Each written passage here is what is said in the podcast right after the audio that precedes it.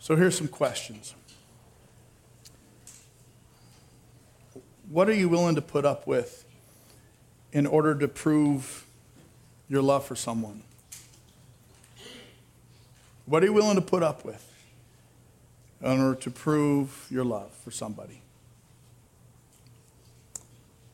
What are you willing to endure in order to show your love? When is enough enough?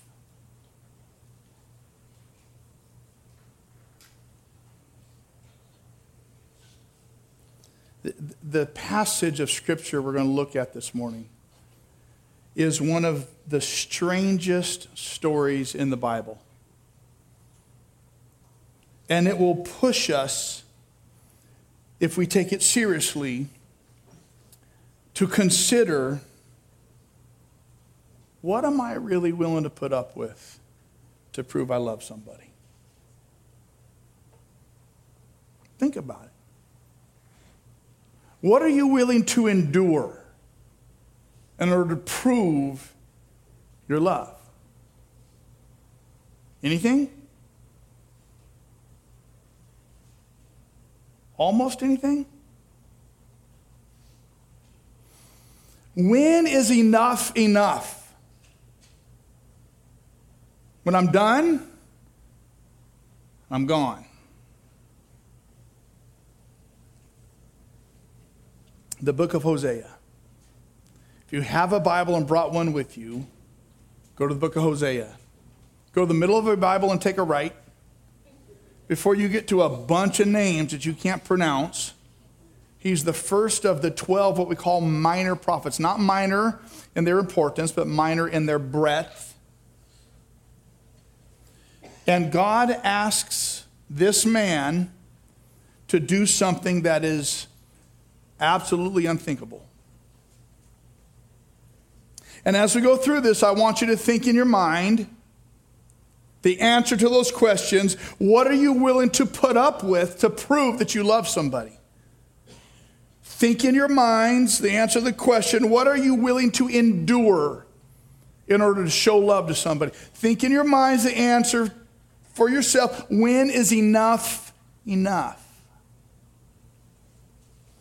In this series that I've titled Relentless Love, I defined that last week as the, the fact that God has a relentless devotion to your highest good. That's what his relentless love means, it's what it does. God has a relentless devotion to your highest good. That all sounds good and well when everything is good and well. But if, if you've been religious and you've struggled with religion, the idea that God has a relentless devotion to your highest good begins to be questioned when we start feeling we've been real bad. Because when I've been real bad, how committed is God to my highest good, right? Hosea. This is a very difficult book to read. It's a very difficult book to teach. It's a very difficult book to preach. And I'm curious as to how many have ever been in a church on a Sunday morning and heard a message on Hosea. If you have a Bible and brought one with you, Hosea chapter 1. I want to unpack for you this man's story and his life in the context of his marriage. The word of the Lord came to Hosea. When the Lord began to speak through Hosea, the Lord said to him, Go, marry a promiscuous woman and have children with her. For like an adulterous wife, this land is guilty of unfaithfulness to the Lord. So he married Gomer, daughter of Diblaim. Right off the bat, we have to address this poor girl's name Gomer. Sorry. Is anybody named Gomer? I don't want to make fun of you. Have you, have you ever known someone named, especially a girl named Gomer? That sounds like a country song, a girl named Gomer? Now, back in the day when I was young, there was a television show, black and white television show with Jim Nabors, about a, a guy named Gomer United States Marine named Gomer Pyle, and it was kind of funny. This is not so funny. This poor gal named Gomer, you got to believe she's probably set up for failure from the beginning. Who's going to name the. Anyway, I'll get off the name Gomer. God asked Hosea, go marry a promiscuous woman and be faithful to her.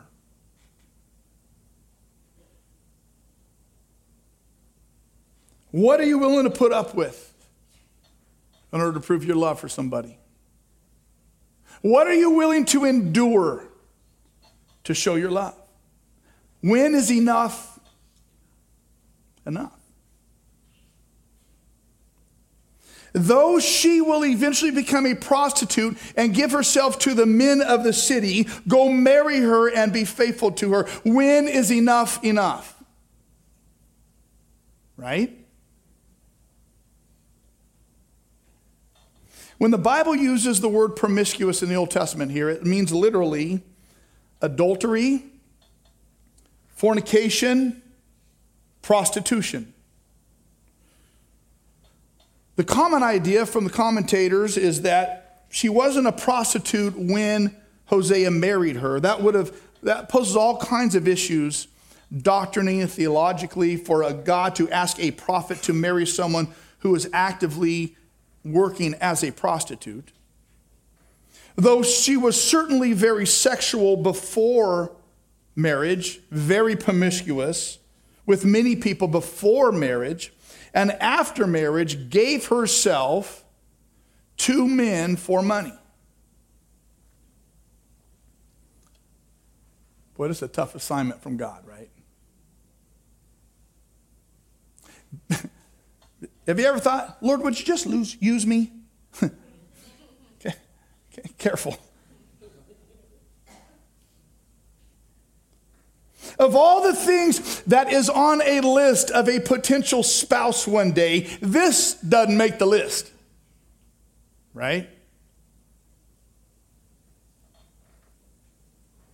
What are you willing to put up with in order to prove your love for somebody?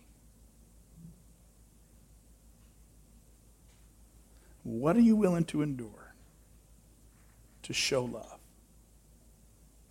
When is enough enough?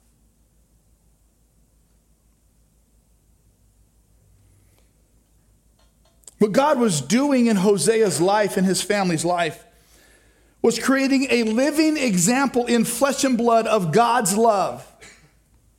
See, the Bible helps us understand how God views when people, how God views when people walk away from Him.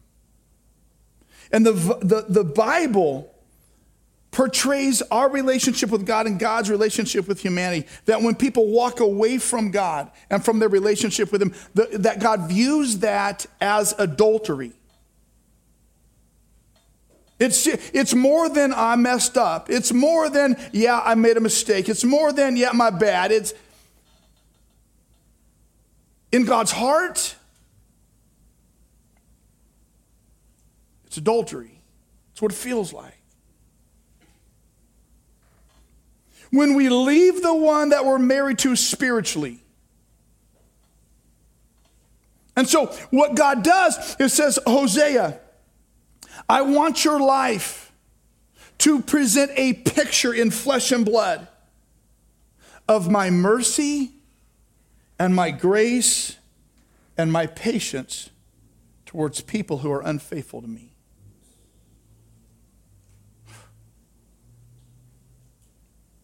See, God is faithful.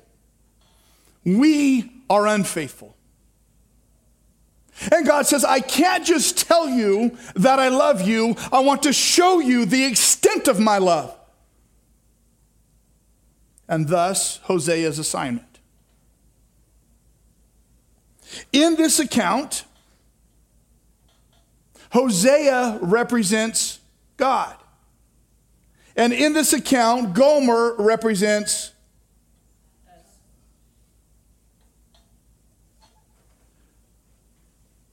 why, when I say Gomer represents and asks for the response, the, the, the answer is us and not me?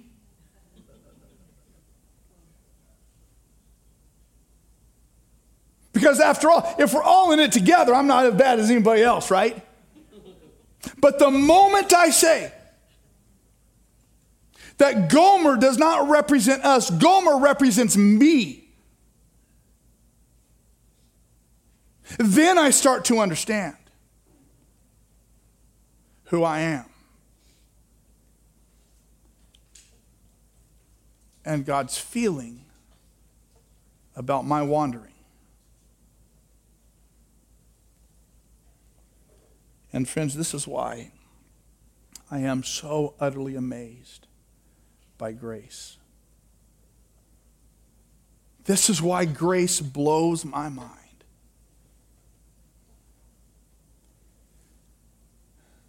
God's goodness and his love to a whore like me.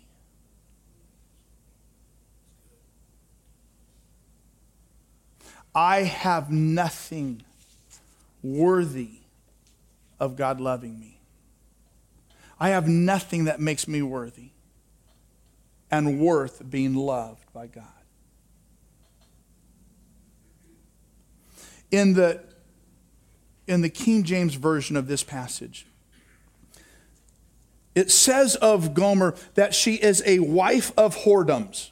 Or, or says, says to, to, to go marry a a woman of whoredoms, a wife of whoredoms. Some suggest, some suggest that the idea that she is a woman of whoredoms or take a wife of whoredoms means that she was actually born of prostitution and then thus became a prostitute. No, let me just push pause for a moment on the study of Hosea and talk to parents for just a moment. Quick lesson on parenting. Our children oftentimes repeat what they say regardless or, or what they see regardless of what we say. Not all the time, but oftentimes.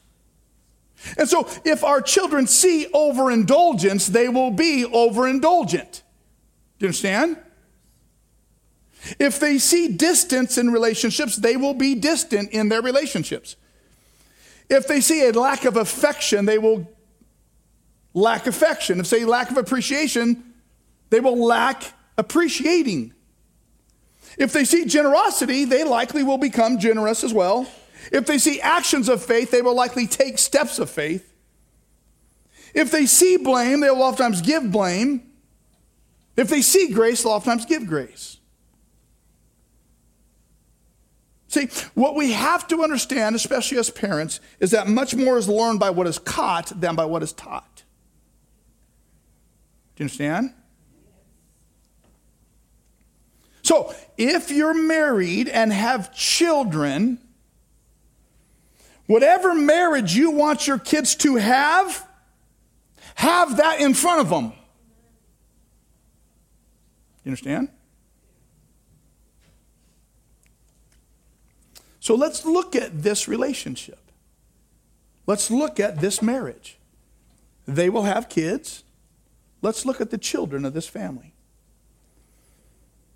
The Bible says in chapter uh, 1, verse 3, the second part, and she conceived and bore him a son.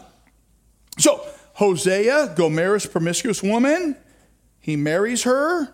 We will learn later that she has become uh, uh a, a prostitute, as best we can tell. He gets her pregnant. And the Bible says she bore him a son. This is Hosea's kid. Hosea's daddy.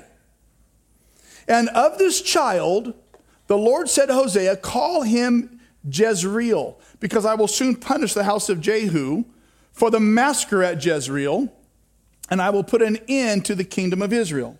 See, so what happened was about 70 years before Hosea the time of Hosea. There was a wicked king, and God called on Jehu to be his instrument to depose this wicked king, to remove that king. And God's justice was to rid the land of this wicked king through Jehu. And then Jehu became king. Now, In the removal of the king, God said, kill that person, get rid of them as a king. What happened in Jehu's heart is he became filled with this bloodlust. And instead of just removing the king and the king's immediate family, he went on to massacre and literally behead 70, 70 young men who were known as the princes of the king. It was horrid. Behead seven of these young guys. And so, by naming this child Jezreel, every time his name is mentioned, it calls back to the people their history. And this tragic, horrific event. Everywhere this kid goes, they're reminded of the tragedy, of the death, of the pain. It, this is an ugly name. But like naming your kid 9 11. I don't know. It'd be like naming your kid Jonestown. You're just like, what? See, the, the fact is, God is saying, I'm going to bring judgment for sin. Make no mistake about it. The story goes on. Gomer conceived again and gave birth to a daughter. Then the Lord said to Hosea, Call her Lo Ruhamah, which means not loved. What's missing in this statement? Gomer conceived again and gave birth to a daughter. What's missing that the first was mentioned about the first one? Huh? The, the words to him are not there. This child most likely is not Hosea's. She didn't bore him a son, she just bore, a, or, or she didn't bore him a daughter, she just bore a daughter. And so it's likely that this child is someone else's baby. We don't know who baby daddy is, we're not told. And her name is Lo Ruhamah, which means not love. Most people believe that this was an overarching statement that says that this daughter never knew the love of a father. This family's not getting off to a great start, is it? Watch this, verses 8 and 9. After she had weaned Lo Ruhamah, Gomer had another son. Then the Lord said, Call him Lo Ami, which means not my people. Again, what's missing from this statement about the child? To him. And so here's Hosea marries this woman, has his child, she has two more. And what's said about this family and these kids, they represent leaving God, judged by God, unloved and lonely. This family's a mess. When is enough enough? I won't ask for a show of hands, but I'm just curious would this be enough? to make a change? You willing to go through this to prove love?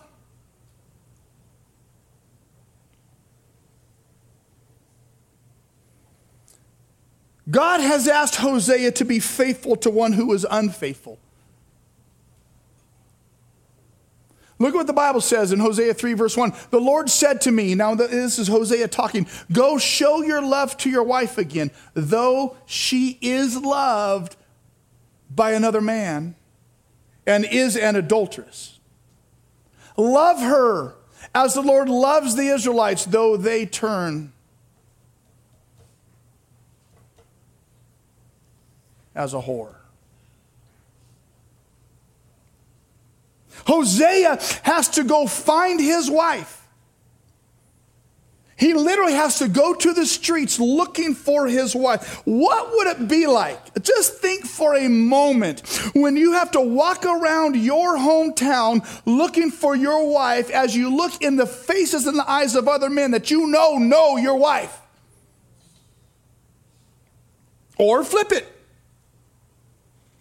Wife, what would it be like for you to walk down to the market looking for your man in the eyes of other women that you know know him.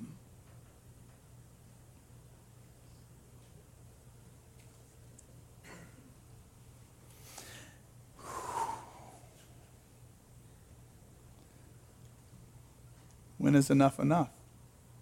Would this be enough? you know, it's so funny sometimes. I, we got to take a break every once in a while in this story, right?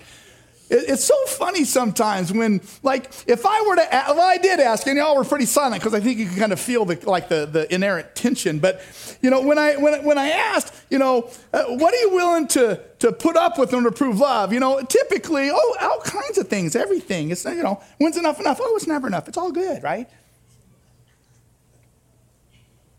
It's amazing how silent everybody is right now. Because for us, isn't enough enough? Yeah, yeah, yeah. like, like, if you can't be honest right now, what's the point of this thing?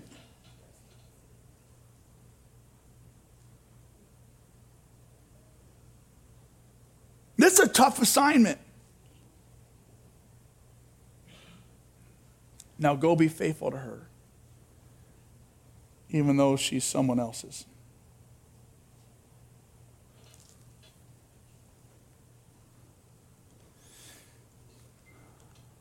So I bought her. This is Hosea talking about his wife. I bought her. What do you mean you bought? She's your wife. I bought her. You know what that means? Apparently, she got a pimp. He has to go purchase her. And notice, I bought her 15 shekels of silver and about a, a homer and a lethek of barley. Let me explain what that means. One, it's amazing to think that a husband has to go buy back his wife because she's owned by another person. It's amazing that he would actually do that. But look at what he paid for her 15 shekels of silver.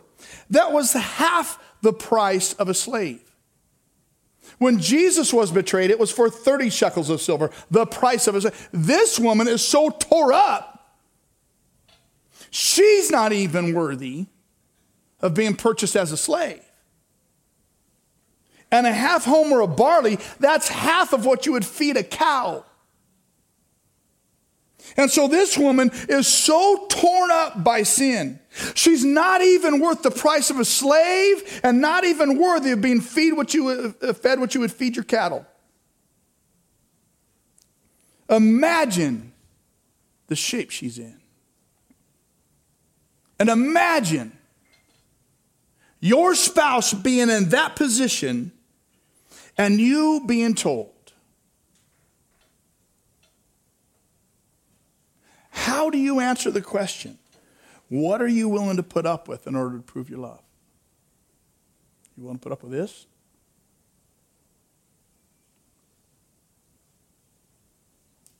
What are you willing to endure in order to show your love? You willing to endure this?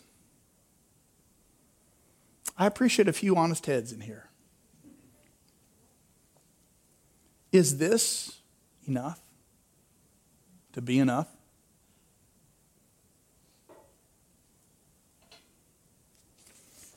In the book of Hosea, Hosea represents who? Hosea represents God. And this tore up Gomer represents who?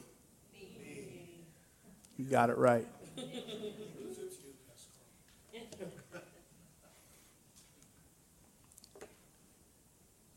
Then I told her, You're to live with me many days. I'm not going anywhere, and I'm not going to kick you out. I'm committed to you. And you're going to stay with me. The door will always be open to you. And all I have is yours.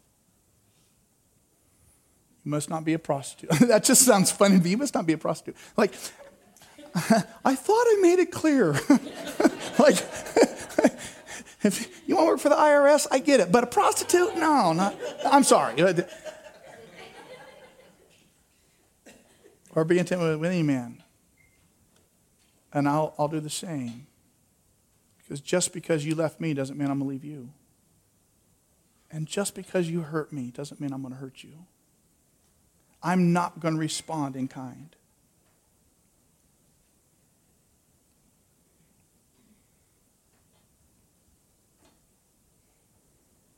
And he calls her back to relationship. And he promises to be the one who will uphold the relationship. And it's not contingent upon what she does or doesn't do anymore. He promises to be the one who secures it. And I understand why God lets it get this bad in some people's lives sometimes. Because sometimes God's got to let it get this bad so someone will realize that it's time to go back home. It's time to return. I'm not surprised that God lets it get this bad for this woman. See, because here's the thing if we don't come to God because we've realized His blessings, maybe God will allow it to get so terrible that we come back to Him due to pain. Do you understand?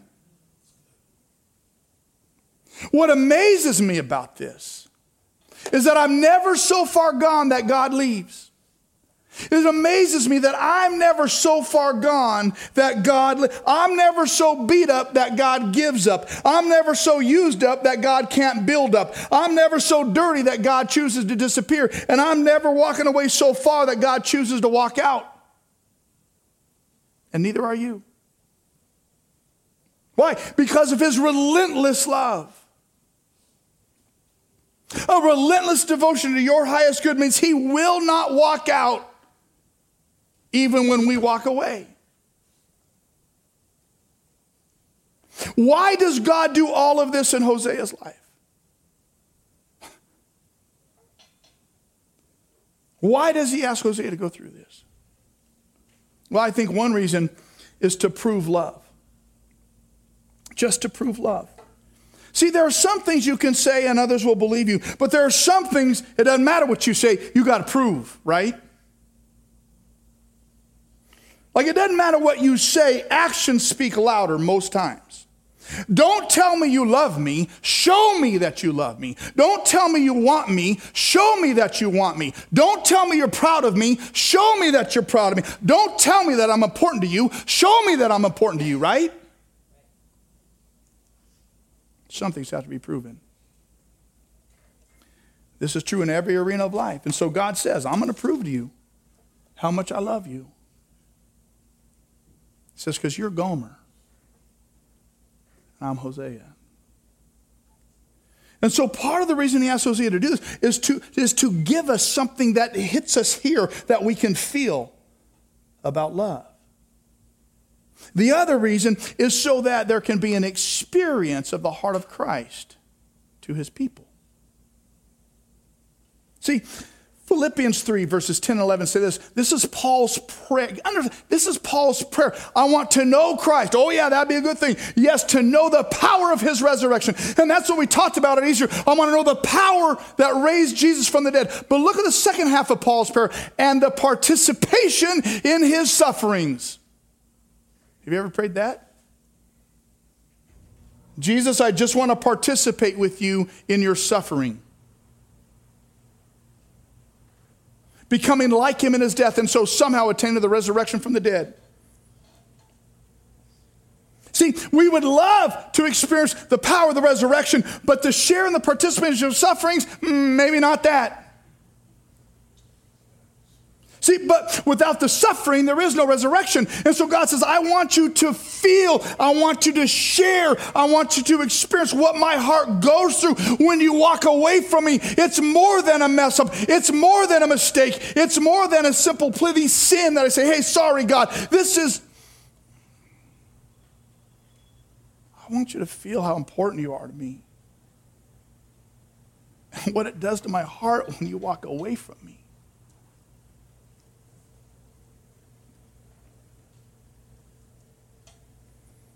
And so Hosea is experiencing the suffering of God.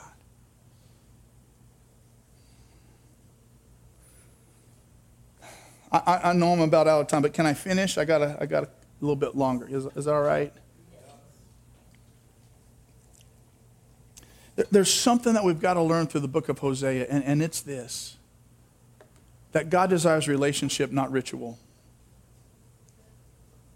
God desires relationship with us, not ritual, not religion.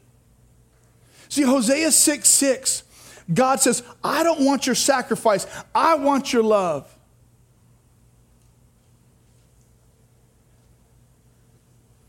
Are any of you old like me remember the old band Transvision Vamp? None of you remember old school Transvision Vamp? No? Do you remember, Heather? Do you remember? You think so? One of their songs like, I don't want your money, honey, I want your love. Nobody remembers that? No?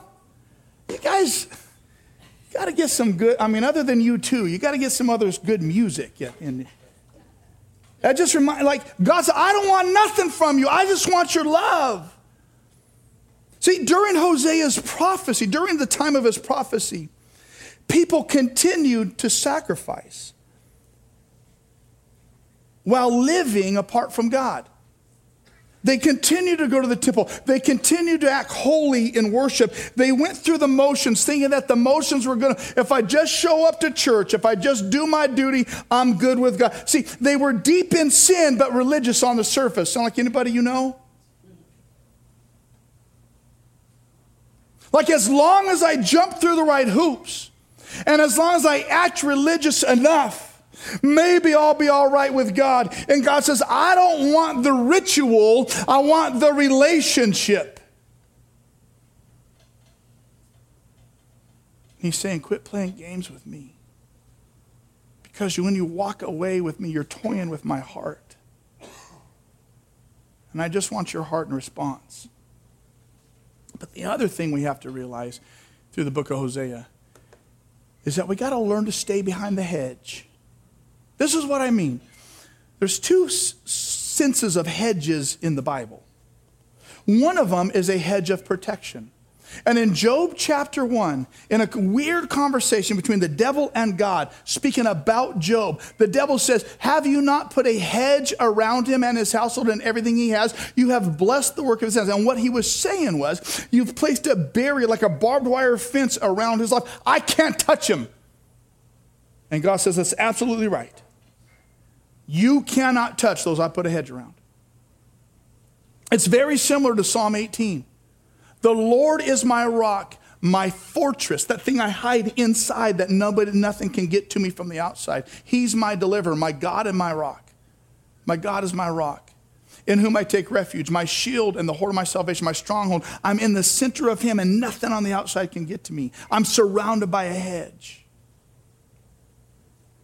You know I pray those two amongst many others, but those two passages over me and my family every single morning. Because the truth is that because of God's love, He desires to protect us from the ability of the devil to destroy us. If the devil had his way, he would destroy every one of us in this moment right now. Every one of us. And so God has established a hedge of thorns, a hedge of protection and in those days, here's what it was like it was like uh, it couldn't build fences real fast. They didn't have a bunch of lumber, they couldn't just put one up, and they didn't have a bunch of bricks and mortar all the time carry around with them, build a fence over their stuff. And so what they would do is they would plant these thorn bushes that actually had pretty significant thorns, not like little rose bushes, pretty significant thorns that were almost as hard as steel. They're, it functioned really very much like barbed wire. And they would plant this around their livestock, they would plant it around their homes, because in, there, in this day, there were all kinds of wild animals. And a wild animal isn't just going to walk through a hedge of barbed wire. You understand? We understand that, right? And especially lions, as they would roar, seeking something to devour would come up against a hedge of thorns and figure it's not worth the fight, I can't get through. And so, what was happening in Job 1 is that God had put a hedge of thorns to protect Job and his family from the lion who was seeking to devour him, i.e., the devil. And so there is very much a sense of a hedge of protection that we have the right to pray for ourselves and our family. Protection from the evil one. But there's another hedge, and the other hedge we learn about is in this passage, Hosea. And it's not a hedge of protection, it's a hedge of frustration. Hosea 2, therefore, God says, I will block her path with thorn bushes, and I will wall her in so that she cannot find her way. What's happening here is God is putting a hedge of thorn bushes in her path because she wants to wander after other lovers. And he says, I'm going to put a thorn bush, a hedge around you so you can't wander too far away. And the more you press into your wandering away from me, the more painful it will be for you. See, God causes oftentimes our wanderings to be frustrated and our wanderings to be painful and our wanderings to be disappointing and our wanderings to be difficult. Sometimes when we start going astray, God loves us so much, He lets it get very painful and very bad. We walk away from Him and relationships start to disintegrate and fall apart. And we walk away from Him and job problems start to face us. And we walk away from Him and the money disappears. And we walk away from Him and the health diminishes. And we walk away from Him and life just isn't fun anymore. And we walk away from Him and the future isn't bright anymore. And we walk away from Him and we just can't seem to get traction or make movement. It's a hedge of frustration because He loves you. Do you understand? For those who are walking away from God, He's not going to make that path smooth.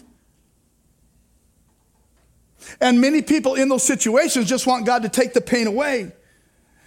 And when God doesn't take the pain away, but causes more thorn bushes in their way, they get mad at God.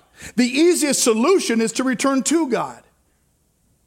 And that's what he's telling Gomer. See, the pain of God's hedges is meant to bring us back to him. And so God says, I will block her path with thorn bushes. She will chase after her lovers, but not catch them. Then she will say, I'm going to go back to my husband like I did at first. And then there's invitation, oh, come back to God. Come back. See, the pain of those hedges is meant to draw you back to Him. I'd encourage you if you got a loved one who's walking away from what you know is the way of God, pray for a hedge of thorn bushes around them. That they will be so overwhelmingly miserable that they'll realize the only way out is Jesus. That's why some of you are here. I mean, if we can be honest, that's why some of you are here. Because it has gotten that bad. Right? And the reason it's gotten that bad is because God loves you that much. See, it's because of God's love that God is always faithful. It's because of his love that he's always faithful. He has an, uh, a relentless love that is unrelenting in its pursuit of us, that is unrelenting in calling us to himself. Notice what the Bible says.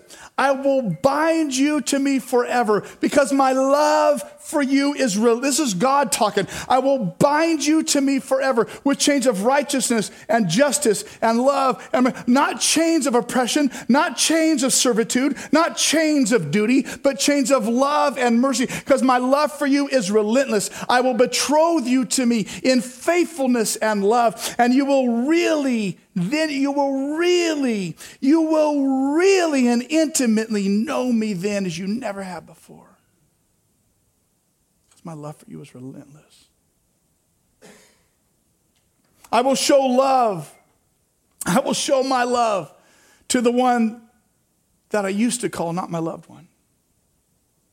It's the restoration of all things that have been stripped away. You remember that little baby that was called not loved anymore? God says, Oh, no, no, she is still loved, and I will show love to them. And I will say to the one called not my people, Oh, no, now you have become my people. And they will say, You are my God. And it's not religion that brings us back. And it's not duty that brings us back. And it's not work that brings us back. And it's not worth that brings us back. It's nothing on our end that we, it's simply God's relentless love. I love the fact that Hosea did not ask his wife to change. He didn't expect her to earn love. Nor did he say, I expect you to be deserving of love. Rather, his love was meant to change her. See, Hosea didn't wait. Hosea didn't wait for her to change in order to give her love. Hosea intended that his love would be the thing that changed her. And this is the way it is with Jesus. This is the way it has been with Jesus in my life time and time and time again. Jesus has never said to me, and Jesus has never said to you, change first, clean yourself, get your stuff together first. He doesn't say that. He says, get your stuff, he doesn't get your stuff together, and then you'll deserve my love. It's not his approach to his approach to us is Hosea to Gomer.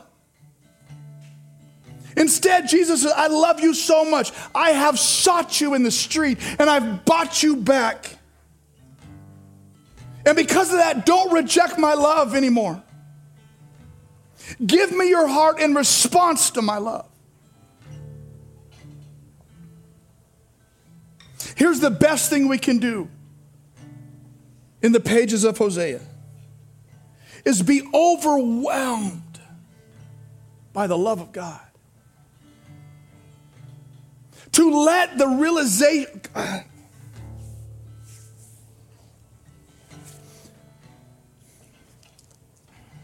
to let the realization of God's love absolutely overwhelm your heart. To realize who you are who you've been. And that God says, I've loved you and I will love you with a relentless love. Even when you walk away, I'm not walking out, God says. Even when you turn your back, I'm not turning my face, God says. Even when your heart wanders, my heart remains relentless for you. And then respond, not out of duty but just to respond in love. I,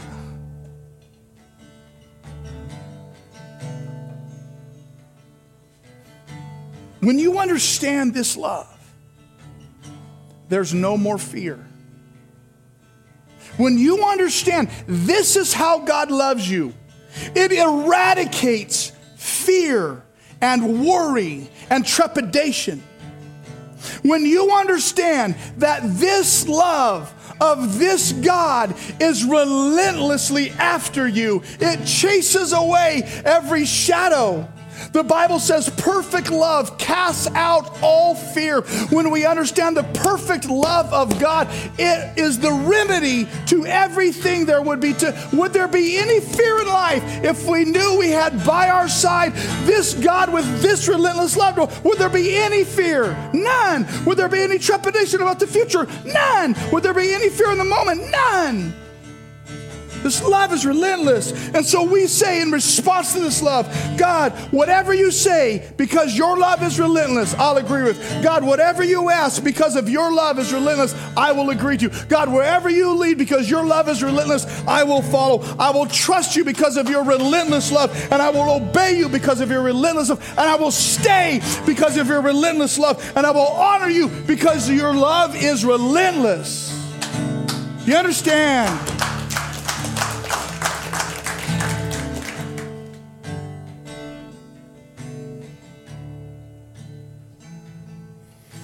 Because God has loved a whore like me.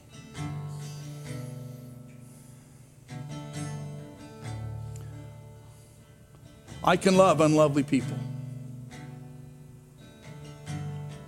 Because I know how unlovely I am. Because Christ first loved us. In response to that, we can love.